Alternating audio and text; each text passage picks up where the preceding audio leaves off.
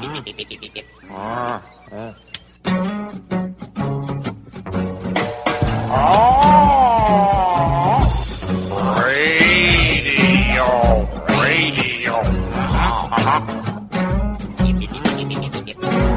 Yeah, mystery surrounds us. Mystery all around us. Welcome to Essential Conversations. I'm your host, Rebecca Mears, with my co-host, Luca Howlett. And I'm thrilled to have sitting in the studio with us today somebody that we've tried to have in several times before. He's so excited, he's flipping backwards off his chair. This is Jesse Wentzloff, who's CJF's own public affairs and talk coordinator. Thank you for joining us, Jesse. Hello, thank you for having me. I'm glad to be here. We've been waiting for this. We tried to have you in when we did the fund drive. Yes. And circumstances intervened. Circumstances intervened, so we had you on that quick reel back in. So we intervened in this circumstance. Yes. So yes. Yay. So Jesse, let's dive in and get people connected with who you are and what you do.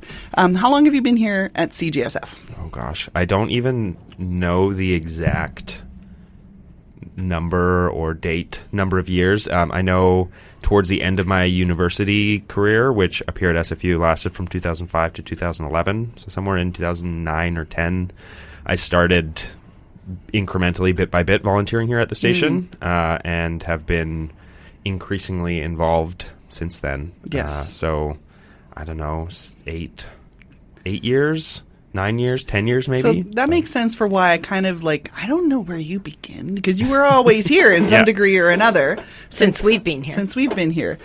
And it sounds like it was one of those slow, gradual crawls into the station. It's occupied more of who you are, or who you are occupies more of the station, maybe. Yeah, well, it started off as just, like many people, there's access to music here. I was and continue to be super, super into music and really passionate about it, and this offered me an opportunity to get my hands on some more music than I had access to. And then from there, I think I went to one of the station's retreats really early on in my time at the station, and that indoctrinated me and hooked me on the values of the station and everything else that goes on here. To the extent that, I'm not doing what I went to SFU, like what I have my degree in at SFU archaeology, I no longer pursue that, but I am very much involved in the quote-unquote extracurricular that hooked me while I was here. So what took you into archaeology? Partly Indiana Jones, to be entirely upfront, which it was crushing my first, one of the first lectures of one of my first archaeology classes. You sit down and the professor flicks over to the first slide and there's a picture of Indiana Jones with a big X through it. And this is not archaeology. You're not getting this. You're not going to go punch Nazis. You're not going to go do all the fun swinging off of whips and vines underground caves. It would be, I learned through the course of that it was going to be sitting in a hole in the ground with a paintbrush, very meticulously brushing dust off of things. I've always been really interested in stories, and what I found through my archaeology degree is that I was less interested in the actual dirty archaeology of going out and doing the research, and much more interested in the stories that could be told about past lifeways, different societies and cultures throughout time, and I think a general interest in history and prehistory and culture is what led me into archaeology to begin with, I think. Now, you went from archaeology, I don't know if there's a direct connection here, but then you studied broadcast. Yeah. So I completed my degree here at SFU in 2011, and spent a little bit of time looking around at the archaeology job market. Such as it is. Continued to be active at the station, and then I think 2012, started my own show with my co-host Jamie, who's also an executive member at the station. So your show's been going on for a while now, right? Yeah, we're on our this is our sixth or seventh year at this point. And so I kept doing that and realized how it, you know, the one hour a week, or 3 hours if you count the prep and everything that I was up here, were very quickly becoming the highlight of my week. And that led me to enroll in BCIT's broadcast, or radio arts and entertainment program is what it was. Mm-hmm. And that gave me a good sort of wide foundation of what it takes to make radio and make good radio. And that program was certainly a lot more focused on the commercial side of things, but I think I was able to extract what I needed out of it to give me a good foothold to be able to contribute here at the community radio level as well. So when was it that you made the move into the job that you're in now? And what was it that attracted you about that? Well, I mean, it would be untrue to say that the main thing was not just that it was CJSF. I have, you know, since I got here, I have been persistently trying to stay involved in whatever way I can. I was the production coordinator here for a little bit, involving making show intros and promos and things like that, training people to do that. Excuse me. And then there was a grant-funded project called the Making Time for Radio project that involved the station hiring a public affairs collective to do a little bit of programming. And then once the public affairs and talk coordinator position opened up in, I think, a few years ago, 2016, wow, maybe 2017. I know that this past October was my 2-year anniversary in this position. So I guess looking at the math and going back, that would be 2016. But yeah, so like I graduated from BCIT in 2014 and then started looking at radio jobs around, but was always pretty focused on A, staying in the general vicinity of the Lower Mainland, and B, doing something community radio oriented. I've never, even while in BCIT's like commercial radio focused program, it never really crossed my mind that was what I was going to end up doing.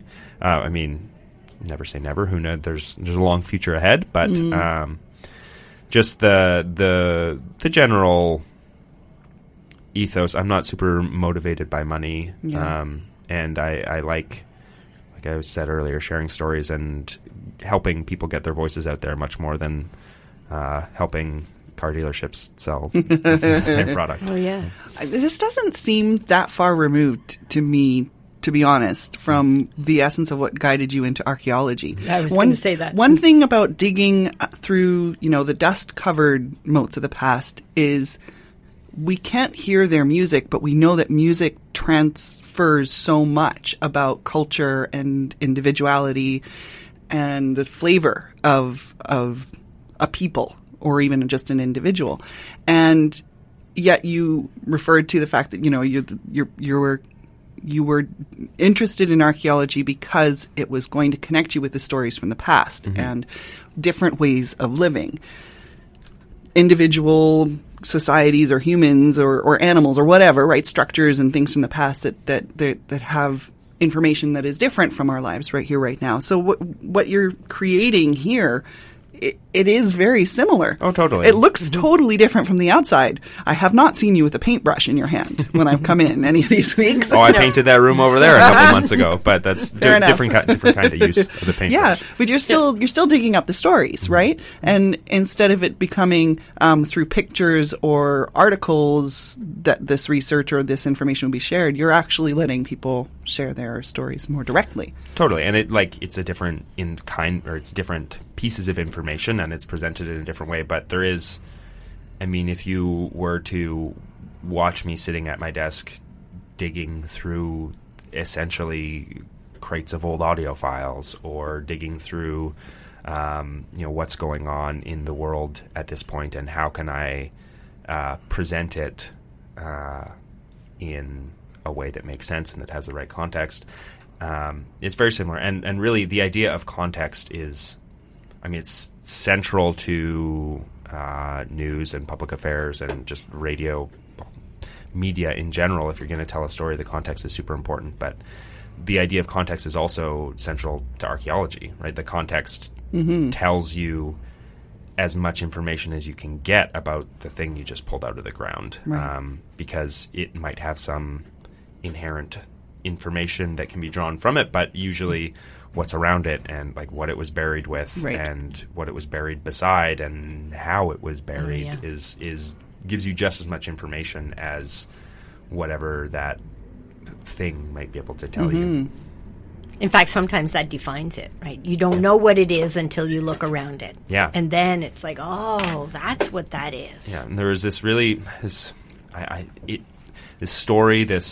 picture book, I guess, that really made a big impact on me in my archaeology classes that I, of course, can't remember the name or author of, but I can remember the pictures and the story of it like so clearly and so vividly in my mind. And it was presenting the idea that, you know, everything we know about past peoples and past lifeways is based on the garbage or the bits and pieces of the things that we found, and we're trying to create something out of that. And so they, you know, they fast forward 3,000 years into the future and present a fake excavation of like a Motel 6 or whatever. And I often think about that. Right, what is the future going to make of us, right? Exactly. And the main thing for them was, you know, they found, they characterized the toilet as being like a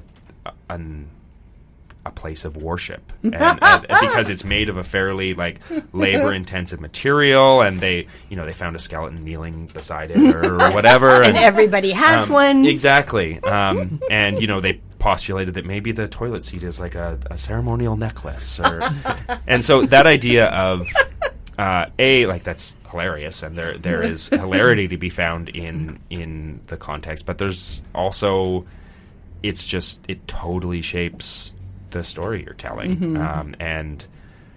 I think that's made me more aware as a consumer of media, but also I try to incorporate that anytime I'm telling a story or presenting some information that you can't just present it on its own, or if you do, you have to recognize that it's then open for interpretation based on what you have given. And if you don't give, I mean, I'm hesitant to say if you don't give enough, you won't get a good reaction, because sometimes someone can just spin it out of nothing. But well, I was thinking about that around how we use electronics so much now, and how books and film and all of the things, a lot of the things that represent our culture are going onto computers.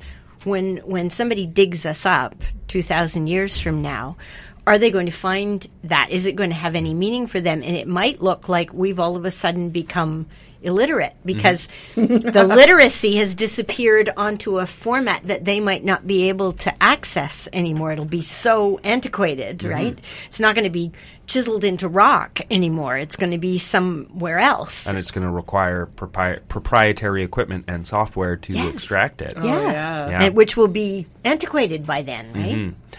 Yeah. Fascinating. The whole thing is fascinating to me. I was thinking also about how do we before I do that, Rebecca's pointing at little pieces of paper here. If you're just joining us, we're talking today with Jesse Wentzloff, who's the Public Affairs and Talk Coordinator here at CJSF, and we're delighted to have him in the studio with us. And we're just talking about radio and what it and what archaeology. It means in archaeology and culture and our culture and how we represent it and talk about it and have a look at it and all of that kind of stuff. I was thinking about when you were in broadcasting school, and I don't imagine that much of broadcasting school even addresses the kind of radio that we're doing. No, I mean... And so how do we recruit people into this? It's almost like if you're a student at one of the in or near one of the places that broadcasts, you'd hear it as you walk by, and maybe you'd be recruited by somebody sitting at a table saying, oh, we're looking for volunteers for the station.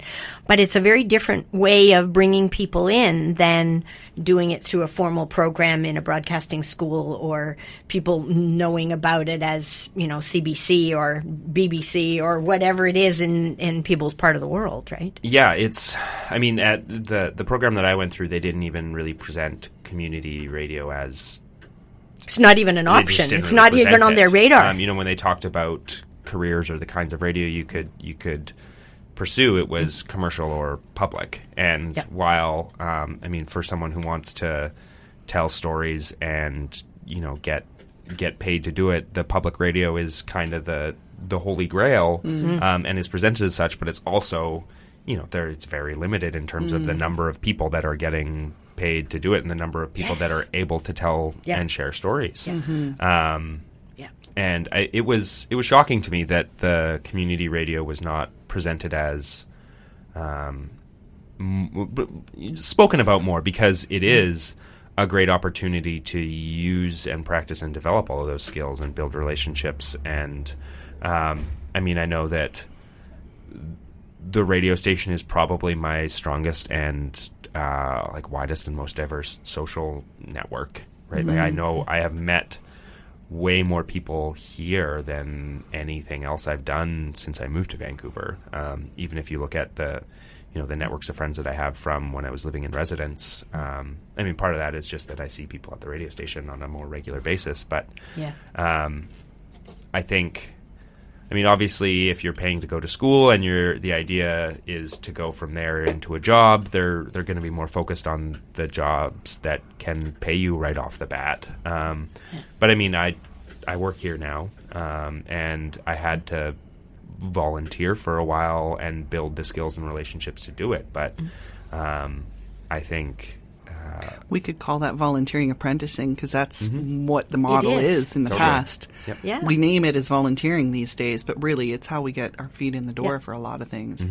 And there were a lot of people, when I was at the national conference the first time, I met a bunch of people there who were giving talks, who were CBC people or ex-CBC people, who got their start in exactly the same way as we're doing it right now, and have, you know, a warm fuzzy place in their hearts for how they came to be in this, and the freedom that we have that they don't always have to be able to produce what we want to and what we feel resonates with our understanding of the community around us. Yeah, and I would say like the community radio has a very, in the media landscape anyway, a very unique mix.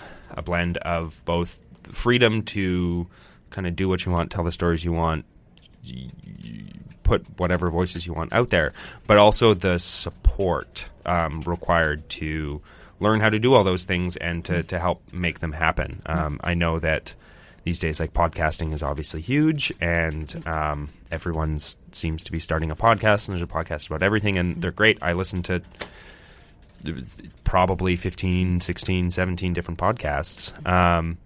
But, you know, if you're making a podcast, you're doing that on your own. Or and who gives you the training for it, right? And so to be able to come in here, I mean, our door is open and there's no experience required. And we're very happy to just teach people from the ground up. And I think that...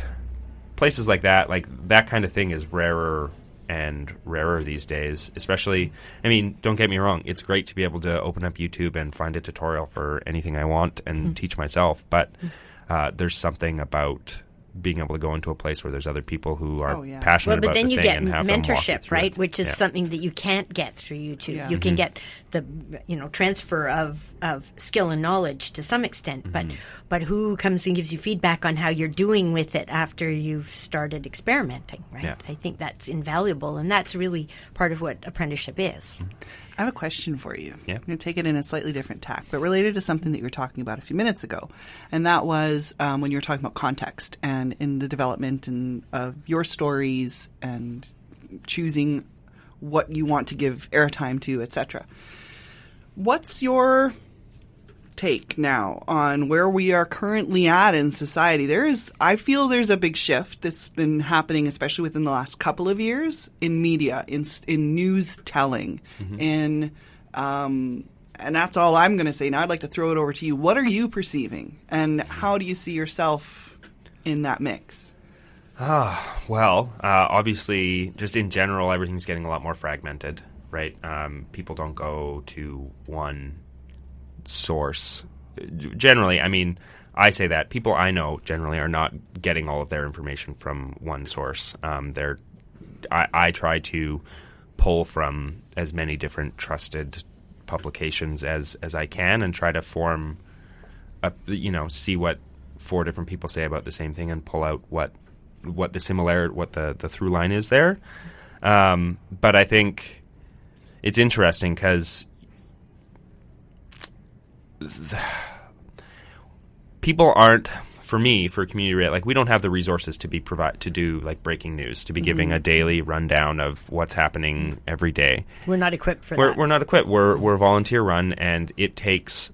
I mean, I know from my time at BCIT, like, it's a full-time job to write one newscast, and that's an 8-hour shift, and so you need at least 3 people to run the news 24 hours a day, and then it just sort of builds up from there. That's just the people writing the news, and then you need someone presenting the news and all of that. Yeah, and if you do any research pieces, it takes even longer. Totally. But like in-depth research. Yeah, what we have the ability to do is, instead of that sort of, hey, here's this brand new thing that's happening, let me give you the most liminal, superficial details.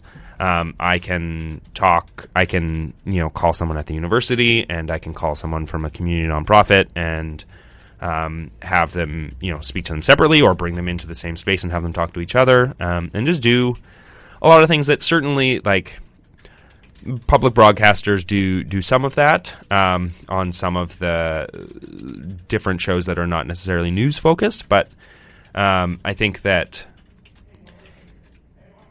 it's a lot easier.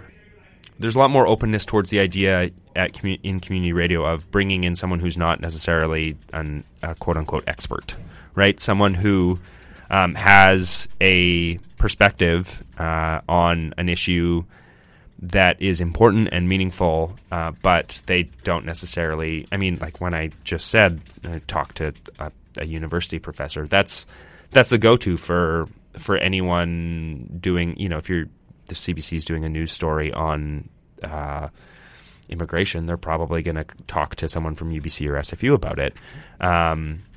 And if you hear people's voices, it's generally in the limited context of like a sort of a person on the street interview, just giving their opinion on it. And I think the ability for us to bring in members of the community and share community voices that it's about its context again, and you don't need every single voice on the air to be telling you like direct, factual, pertinent information about this thing. They can be telling you about their experience and their life, and giving you a little more rounded take, I guess. Well, yeah. And it's an access thing, right? That we are accessible, whereas somebody. Who is a mainstream reporter at one of the bigger stations or even one of the news outlets is not as accessible to the average person. So then, when we bring it in, bring those people in, we get to give it's nascent almost. It's like the grain of sand that goes into the oyster shell that's going to create the pearl. Maybe we stumble across a pearl, but very often we're all about the grains of sand, right? So it's somebody might listen to the show and think, oh, I've been looking for somebody like that, or I never thought of it that way. And it goes out from there. I'm thinking, too, that the people that might be accessed here may be more relatable for most of the even. I mean, as you were saying, like, being based here, having the wealth of knowledge and experience that's here at the university, the professors that are right to hand. You can pull in these people, they're still more relatable than the experts, I'm using air quotes here, that, you know, someone's going to pull onto the news, where usually those experts are going to be somewhat flashy, somewhat, their names are out in the public sphere, and that's why they've been chosen, rather than sort of the deep running people that are really quietly doing the work and respected. Mm-hmm. I'm thinking, too, there's this really beautiful juxtaposition between what you were describing as, like, when you've got the focus on the what's the breaking news and where the energy goes into making sure that you're on top of that. That's very fast-paced, quick turnover, looking for what's going to grab people's attention, whereas – here, we're, as you were saying, because we're not focused on that. It can't be focused on that, but we do have the space and the time to go that much deeper, get the grassroots voices, and it becomes this lovely secondary piece for those stories that may have caught our attention in the news, but then we find that we don't get to hear what happened next. Mm-hmm. We don't get the follow-up even, perhaps. That's where this can really play out, right? It's like, hey, remember that thing? Yeah. Remember this person or this situation? Like, here's some more. Like, we're going to go a little deeper into this and kind of flesh it out and see where things are now. And it just really helps to provide with that deeper education, I think. That's what I'm feeling. There's a couple other areas where we have a real advantage, and that's that, like, anyone listening right now could come up to the radio station and come onto the radio and have, like, be hosting a radio show where they can talk about whatever they want within the boundaries of the CRTC and the Broadcast Act in, like, a week. Yeah. I have gone to broadcast school, and I could not walk up to CBC and get on air. Right? It's just not possible. And the other thing is that you know, I'm the public affairs and talk coordinator here at the station. If you think about the sort of how that fits as in the hierarchy of the station, like I am, in a way, I am the coordinator of your show, right? Yep. Yes. But I exert no editorial influence. I might send you an email about a guest I think you might like, but even on, I mean, we know that on commercial media, commercial news, commercial media, the stories that get covered are often influenced by advertisers, or the stories that are not covered are often influenced by advertisers. Yeah. And on public radio like the CBC, even then there is an editorial team that is shaping the narrative and that is shaping what makes it onto air. Here at CJSF, it's literally like what the host wants to be on the air is what you hear. And I think that, again, coming back to context, just getting that sort of mosaic of all these different people's perspectives and the things they care about and the things they want to talk about just makes it a much richer narrative. We also have the grace of time and space, right? I mean, I think a lot of things don't get onto mainstream media because they have a limited amount of time and space for it, and they have to eliminate things that they don't have time for. Yep. We have the grace of a lot of time and space here, which, you know, sometimes means that there isn't the pressure to produce, but it also means that there is there's options. There's let's try out something new. Yeah. Let's see how it goes, how it works. So I feel like it's time for us to play one of your songs. Sure. Which one would you like to play first? Oh gosh. Sure. Let's do the Lupe Fiasco song. Okay, so I've got that right here. Do you want to tell us before we listen or after we listen why you picked this song? Maybe I'll do a little bit of both. It's long, so I might need to remind you afterwards. But Lupe Fiasco is a Chicago-based hip-hop artist who I've been following since my early days in university. His first album was called Food and Liquor and had songs about skateboarding and just sort of talked about a lot of the issues that are common in hip-hop, you know, growing up in a disadvantaged life, that kind of thing, without falling too much into the tropes, the misogynist tropes of hip-hop. And so I really sort of latched on that. His new album is called Drogas Wave and is a 2-disc concept album that each disc tells sort of a different story revolving around slavery, both the transatlantic slave trade, and he ends up sort of using that as a parallel for the relationship he had with his music label, where he was being forced to create a bunch of music he didn't like and not getting paid for it, and et cetera, et cetera. So this song is called Wave Files, and it's about both of those things, the transatlantic slave trade and then also his relationship with his label, which happened to be called Atlantic Records. Fantastic. Thank you, Jesse. All right, we'll take a listen to Lupe Fiasco's Wave Files, and we will rejoin Jesse Wentzloff here in the studio in just a few minutes.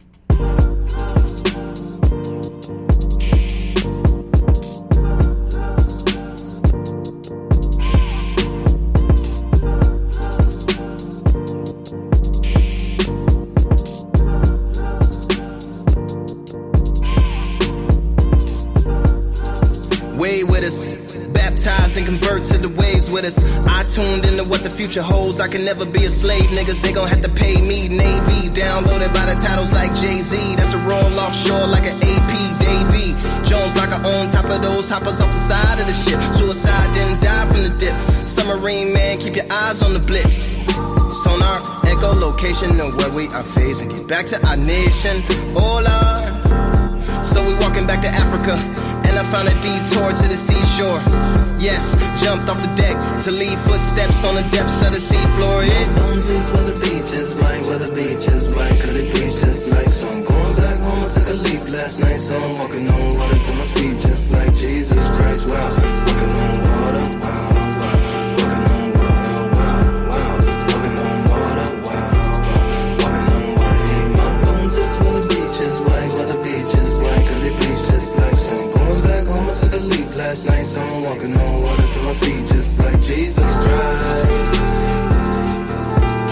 Walking on water, walking on water, yeah. Walking on water. Dive with us, vibe with us, imbibe with the tide. See salty cause it cried with us when we looked it in the eyes. Like how could you help her? Besides apologize and said that I'm sorry with shelter. Y'all can live down here forever. Drowning is severed from all your lungs and the lungs of your sons to your daughters. The water's a treasure. Some in the forest, talking the trees. Like how could you be in the chorus with something so horrid?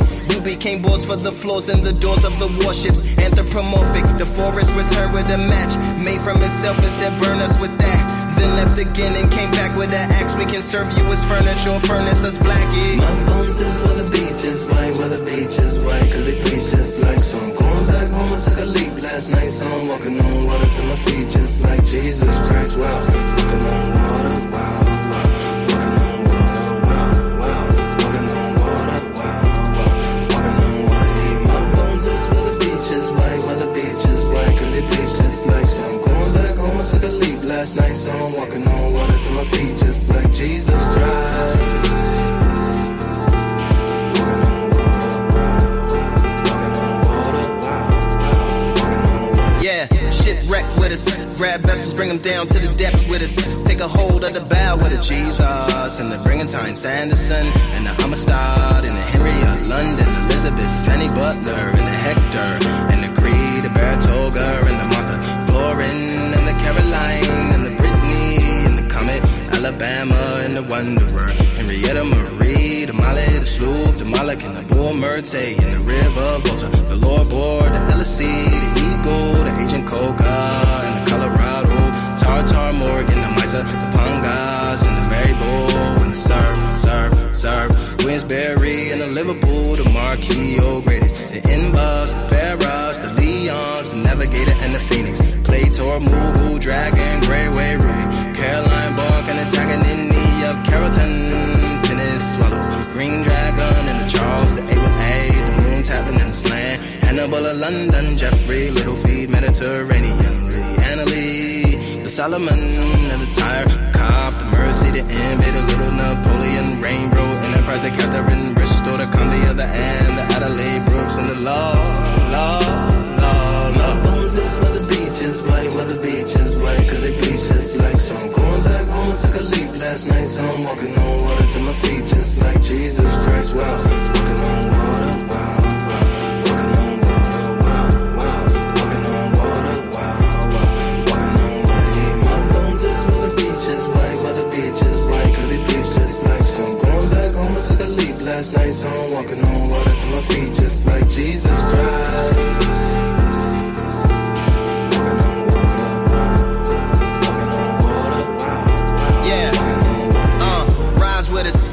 the sevens to the heavens and the skies in us. Conversations with the constellations, why you navigate the haters. Black baby alligator betas, supposed to do greater with all of your alphas and betas and minors and majors. You were so busy just trying to shine, you should have been trying to save us. Star said excuse our behavior, we will be indebted to you for all of eternity if you counseled your heart and forgave us. Remove all our favors from children's of sailors and slavers. Repay you with acres, but here in the heavens where harvest is greater, a meager inheritance. Pardon our arrogance, those with Americans got them to places much safer. Eh? My bones is where the beach is mine, where the beach is mine, cause it bleeds just like some. Going back home, I took a leap last night, so I'm walking on water to my feet just like Jesus Christ. Wow, walking on water, wow.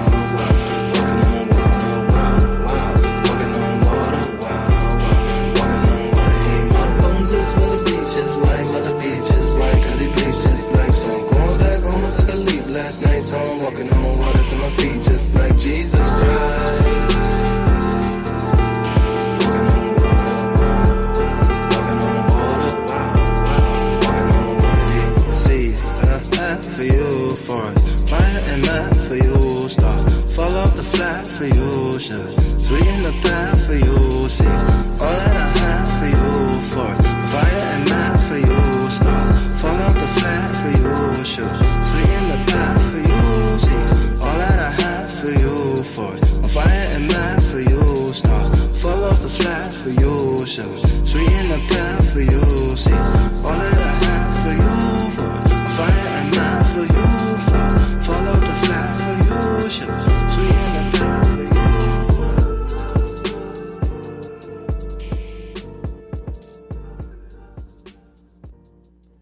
We respectfully acknowledge that we broadcast on unceded ancestral territory of the Coast Salish peoples, the Squamish, the Musqueam, the Coquitlam, and the Tsleil-Waututh.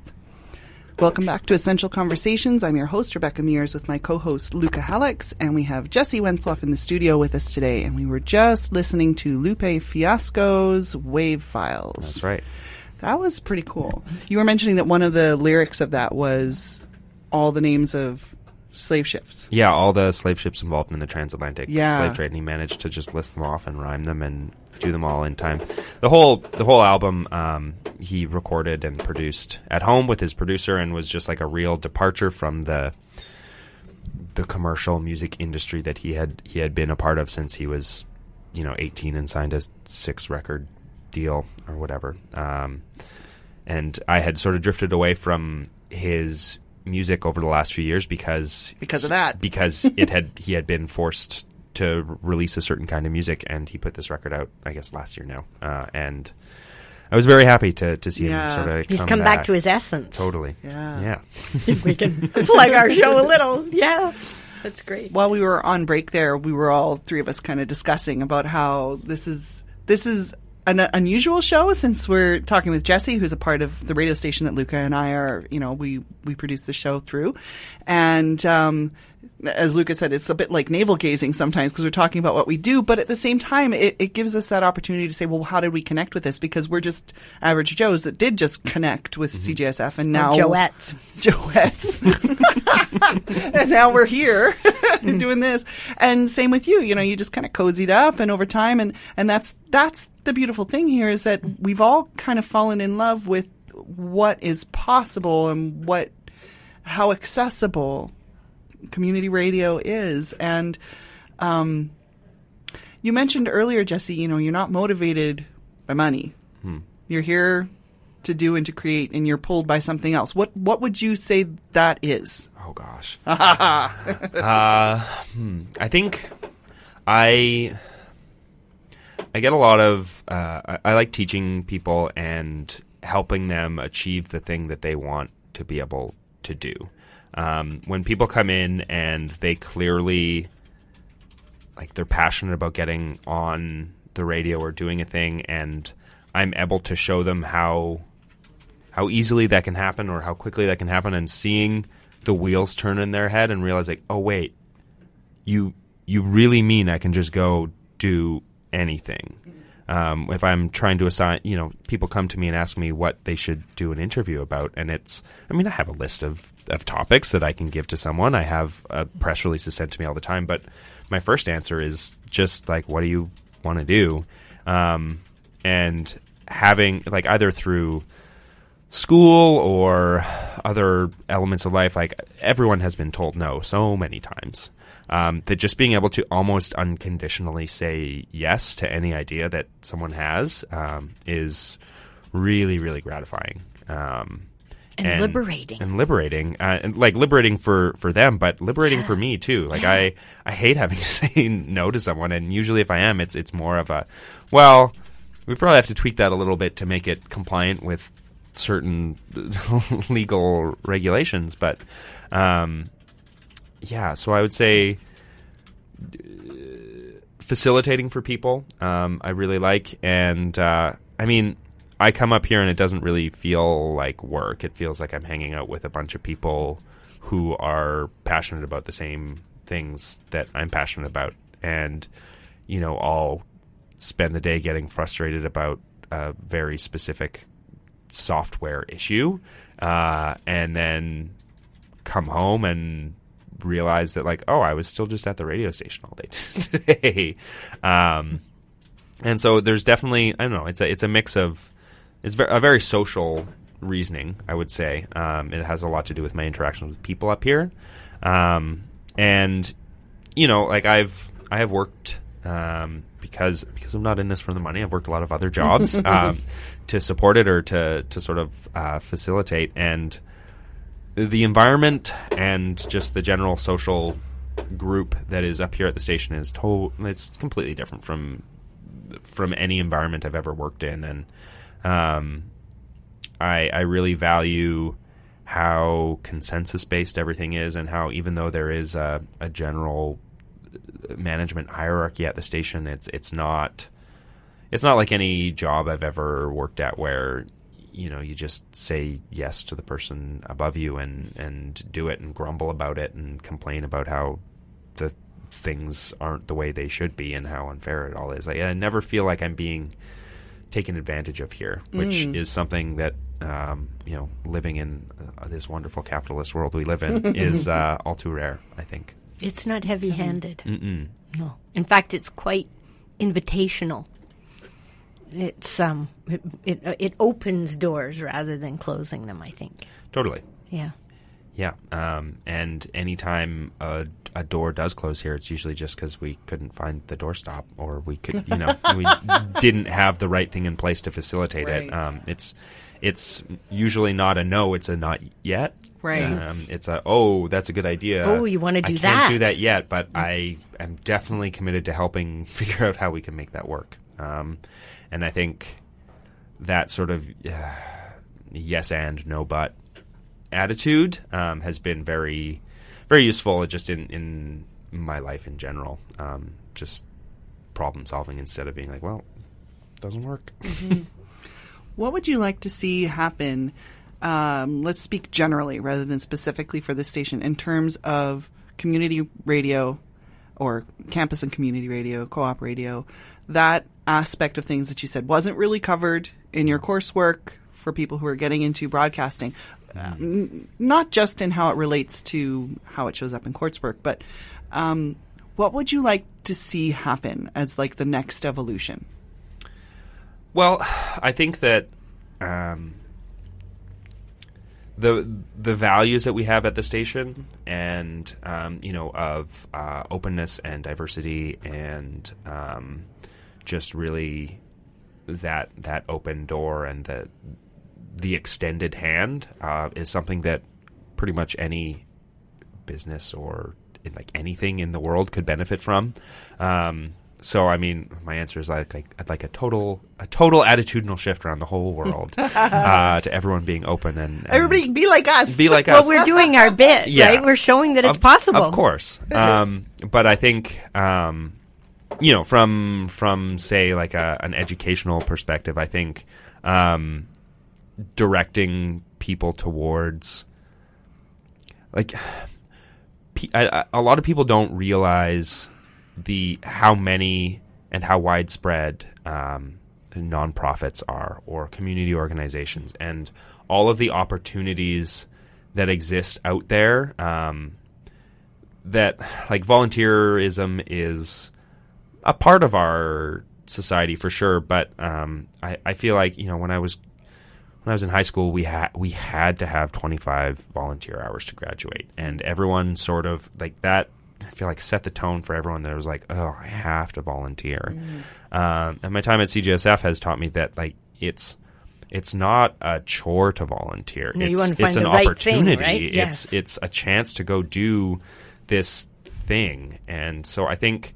I mean, it's tough if you're paying to go to school to hear, well, you should go and give your time away for free to go really find what you're passionate about. But I do think that you'll get more people winding up doing things they're passionate about than otherwise. Because, I mean, I have friends, classmates from the radio program who took a job in radio and in commercial radio and hate it, or who took a job in radio and are not even in the media industry anymore, right. Because it was not something that they were really interested in or passionate about. And I think that with community radio, because everyone's a volunteer, you're not going to get very many hosts or volunteers in general who don't want to be doing what they're doing in that exact moment. Because if I ask someone to do something and they don't want to do it, they don't have to do it. They can just say, no, they don't even have to say no. They can just disappear. So I think that, I don't know, it's tough because I mean, I would love if the station could compensate all of its programmers. But at the same time, the fact that they're not compensated is we're doing it because we want to. Part of what makes everything so great. Mm-hmm. So I don't know if I have an answer as to like how it all needs to change necessarily. Right. But I do think that the volunteer passion that is prevalent here would be very useful in a lot of different places, if that makes sense. Mm-hmm. Yeah. I'm thinking too, as you were talking about that, there's a kind of a gradual evolution of why people are engaged when they start from that volunteering space. They come because there's something fun, something that they personally enjoy. They get to play. Interesting. You came because of music, right? You just a love for music, and there's access to all this music. I mean, it is seriously a bonus to be like, what? I can actually take copies of like anything I want. What? Yeah. Like that's fantastic. Like, oh, like, hey, there's 85,000 records in there, and you can listen to all of them if you want. Yeah. And, okay. That's a big win. Yeah. And so you engage from that space of I'm getting something that's fun for me while I'm contributing something that I have to give time, attention, whatever. But then as you spend time here, you start to connect in with the things that you discover you actually care about. Mm-hmm. And that's where we end up in the situation where all three of us are, which is we're actually deeply passionate about those things and we're still having fun. Mm-hmm. So it's like this sandbox play atmosphere, but there's all this fodder for creation. If you compare it to like walking into a studio where there's all the art supplies, right? And you get to do what you want to do.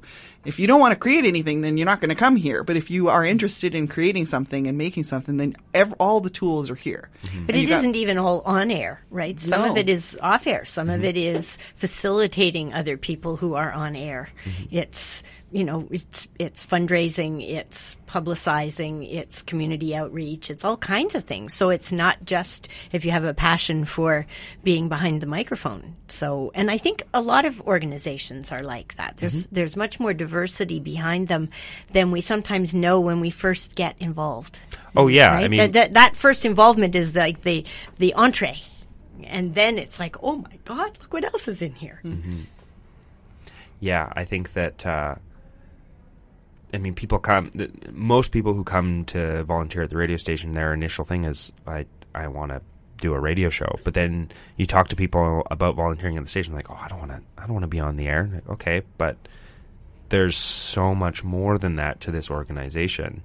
And like you said, any organization. But I think one of the things that is really, and we've touched on it, really, really beneficial and really sort of fundamental to what makes what we're doing so valuable is that path to, like, you can start with no knowledge and we will welcome you with open arms. And I think a lot of places there's that sort of first barrier to entry that assumes a certain level of training or technical expertise or qualification. And yeah.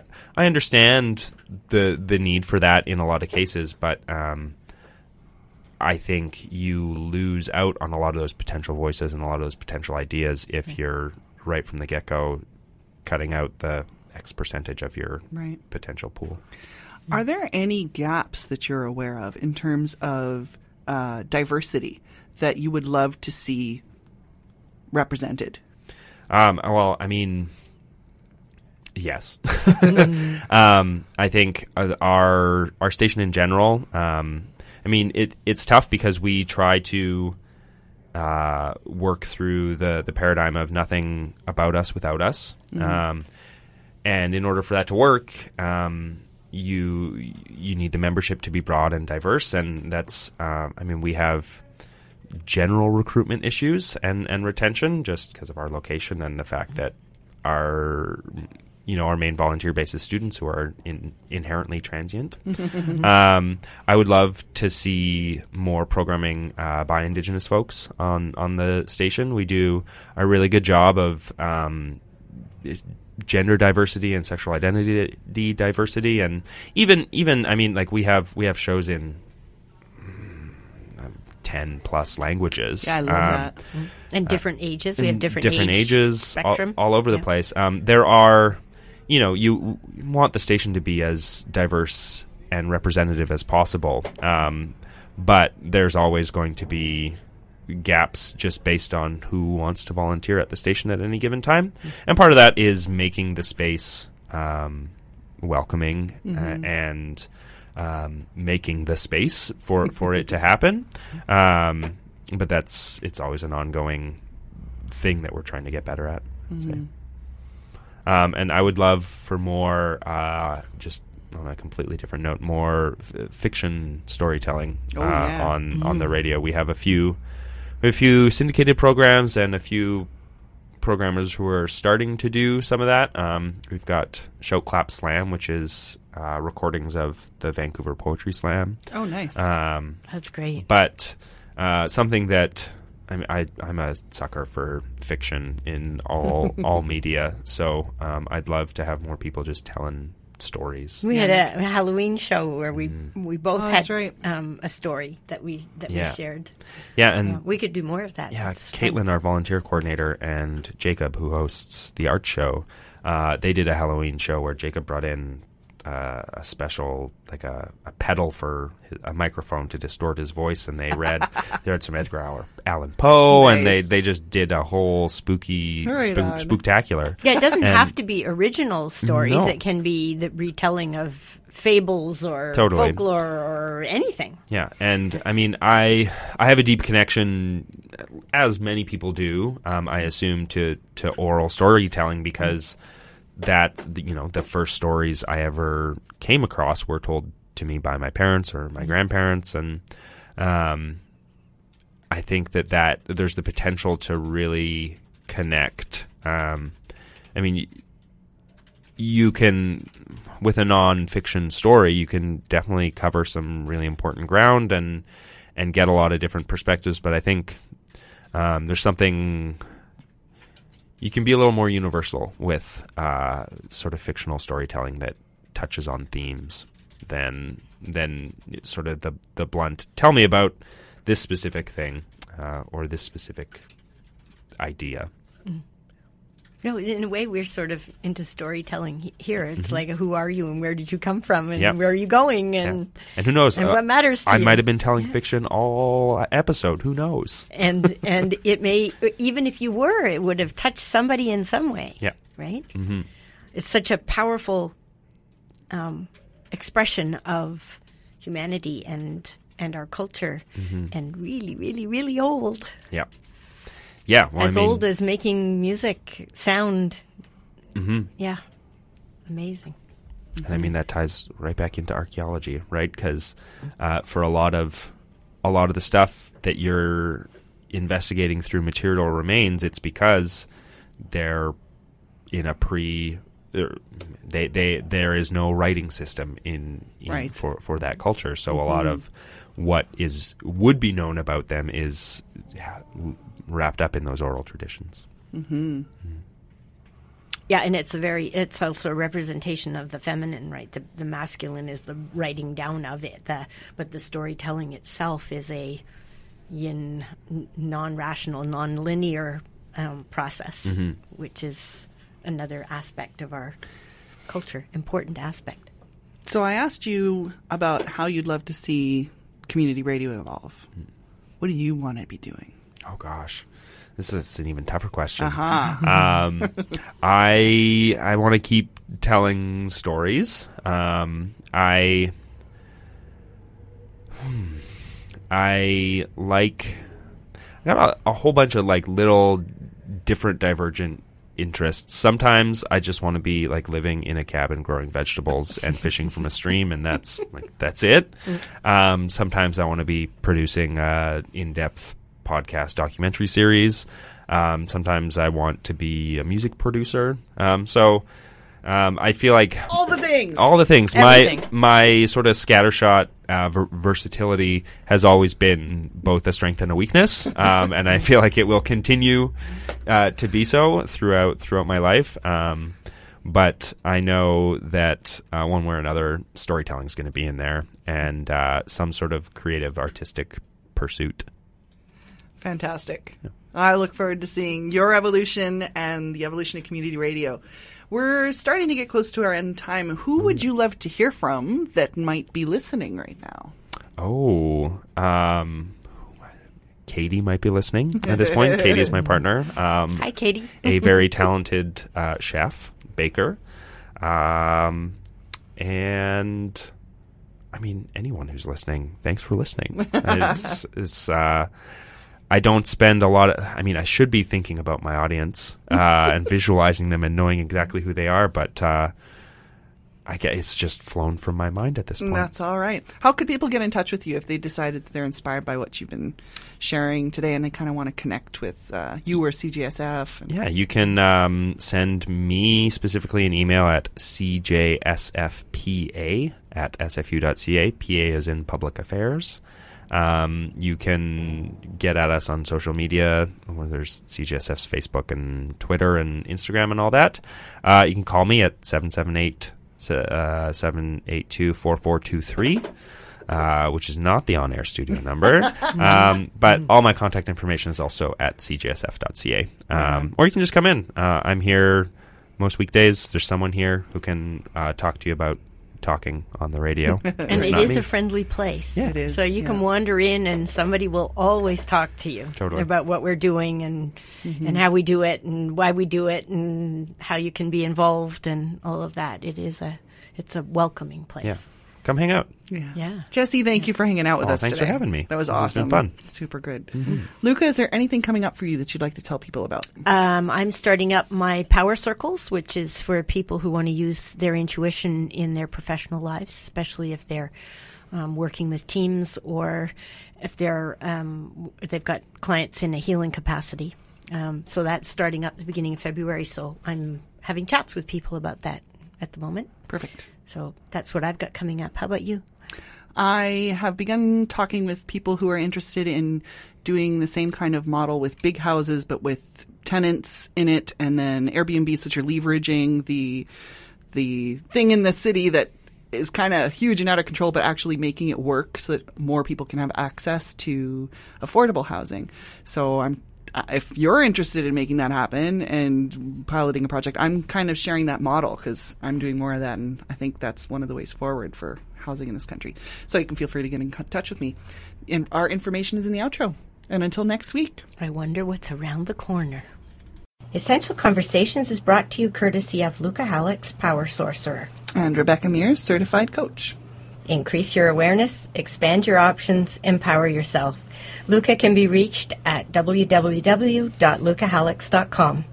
I light the fires that light 1,000 more. Connect with Rebecca at catchingfire.ca. Yep.